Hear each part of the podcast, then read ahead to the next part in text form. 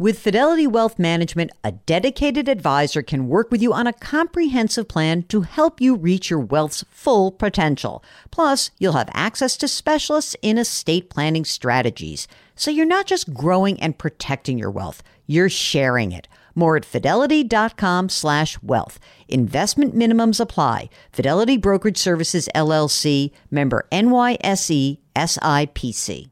And now, a word from our sponsors at Betterment. If you're listening to my show, you're looking for tips on how to work smarter, not harder. And let's be real, you're already working hard to earn your money, but how do you make sure that your money is working hard for you? Here's how with a Betterment automated investment and savings app, your money will go to work They've got technology that will provide you with advanced tools, and they're built to help maximize your returns, not to mention your time. They have expert built portfolios of low cost exchange traded funds. You know, I love those exchange traded funds. There's automated investing technology, and as part of that, automated rebalancing. Many of you have been asking about rebalancing, and it sort of feels like a hard thing to do on your own. With Betterment, easy peasy. They do it for you. Visit betterment.com to get started. Learn more about high yield cash accounts at betterment.com. Investing involves risk. Performance is not guaranteed. Cash reserve offered through Betterment LLC and Betterment Securities. Betterment is not a bank.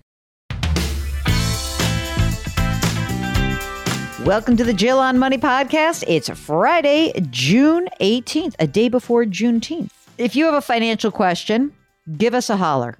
Our email address, ask Jill at jillonmoney.com. Ask Jill at jillonmoney.com. Kelly writes, My husband and I listen to your podcast as a daily routine while he eats breakfast and I pack lunches and get ready for the day. We are both nearly 52. We are working professionals. He has a pension. I have a 401k. We are automatic savers and dollar cost averagers. We have two teenage daughters, one off to college in the fall, and we've saved for college. Here's my challenge I'm beginning to think about FINE, meaning financial independence, new endeavor. Kelly says, I need to work personally, but I feel like I've earned the right to work at a job that I feel more passionate about, even if it's not maximizing my income potential.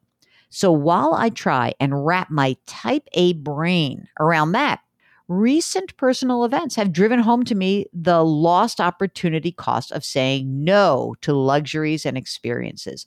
I want to feel comfortable that if I make a purchase, for example, a condo near the beach that we would both use and rent out, that I'm not derailing our savings efforts. The numbers work in my favor. It's the emotional hurdle and the need for objective reassurance that seems to hold us back.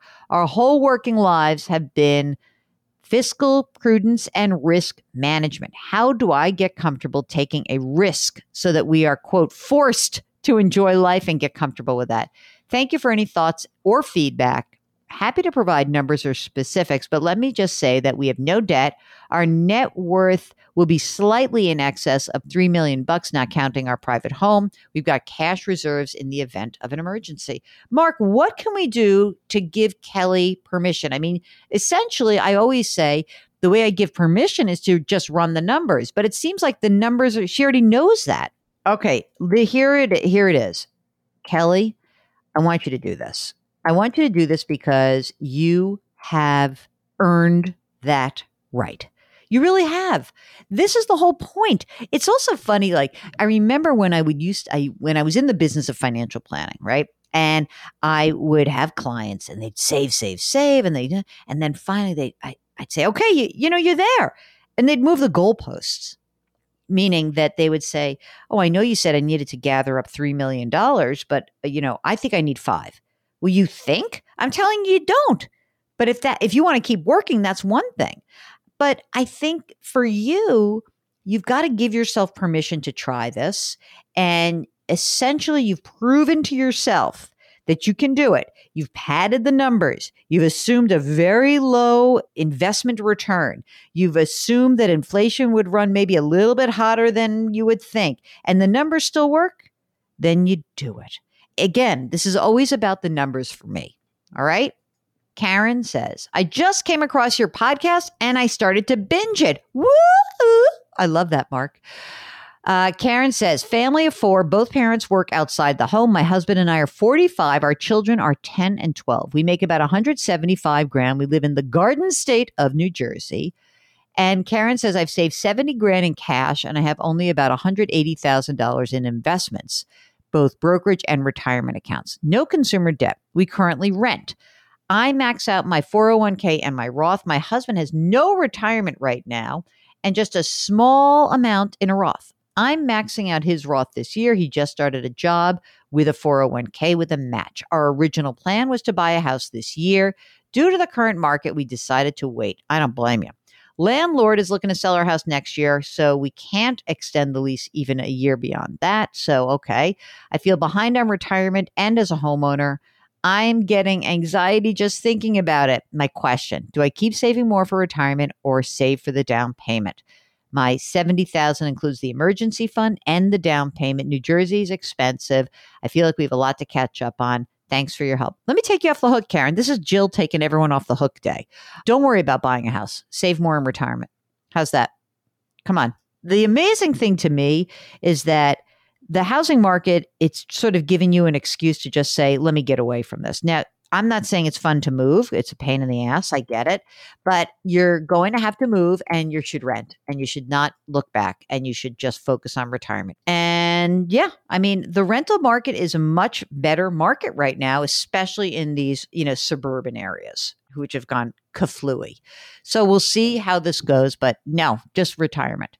Mike is uh 53. Let's see. Wife is 53, I'm 54. We started out 30 years ago. We made 20 grand a year and we've made great progress. Income has increased steadily until about six to eight years. I thought this was going to be a bad news and it's a good news story. Okay. They increased fairly steadily until about six to eight years ago when it doubled. I love that.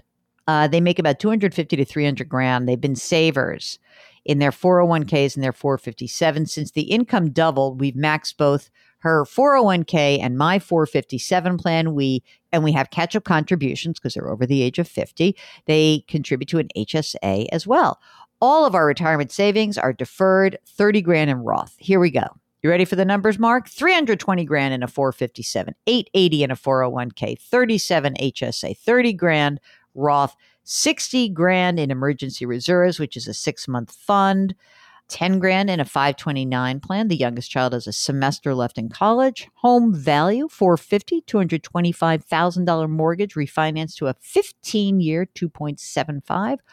Car loan. That's weird, isn't it? That's the only thing that sticks out.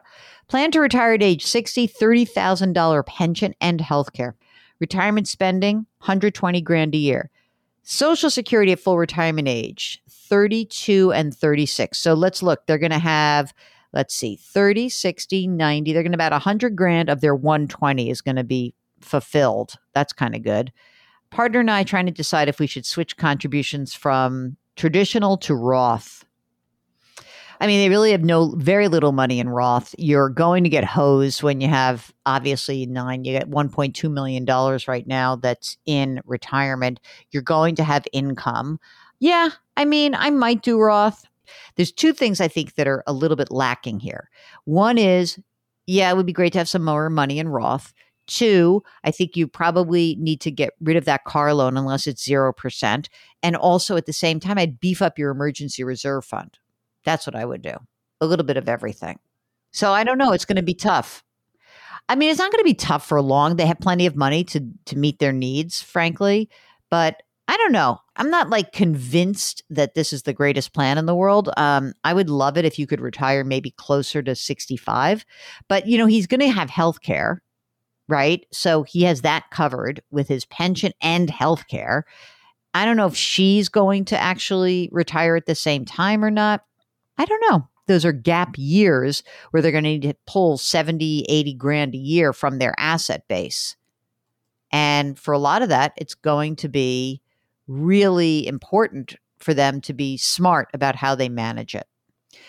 All right. Kenneth is 69 and is a widow, a widower. Um, I have $60,000 in an annuity and receive $230 a month from that annuity. I have a mortgage of $25,000 on my house. The payment's $300 a month.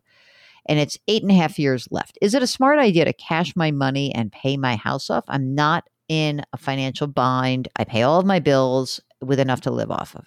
Uh, you know what? Why don't you just keep doing what you're doing right now? The problem is if you take all the money out of the annuity, then you're going to have to pay tax on it. So here's what I would say you are single. I don't know how much your total taxable income is. The only way I would do this is if you could stay in the 12% tax bracket. So what I would do is I would call the annuity company and say, how much tax would I have to pay if I cashed in 25 grand from my annuity? Just ask that question. You can receive taxable income of up to $40,000. So I presume you also have Social Security.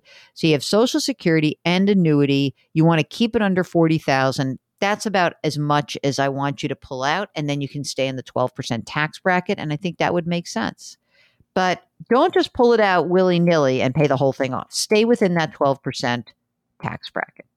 We've been talking a lot about this. We want a new acronym. We don't want FIRE because Jill, the you know old fart, and Mark, the nervous Nelly. We don't want to necessarily say retire early. Financial independence, we're on top of. We don't love retire early. So we've had two different ideas. One is fine, financial independence, new endeavor, and the other is fiero, financial independence enables retirement options. And Susan writes, I love the listener's suggestion to change fire to fine. I just heard the new idea of fiero.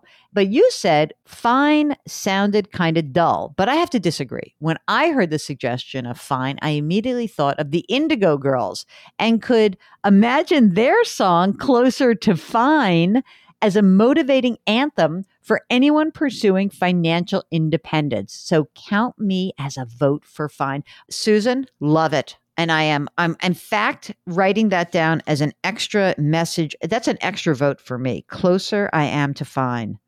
Closer I am to fine. There it is. See? Uh, all right. Fantastic. Uh, I love it. Thank you so much, Susan. And fine it is. I'm, I'm sticking with fine for now. All right. Uh, hey, do you love our music? It's composed by Joel Goodman. Mark Talercio, he is our executive producer. We're distributed by Cadence 13, and we love hearing from you. Send us your emails. Ask Jill at jillonmoney.com.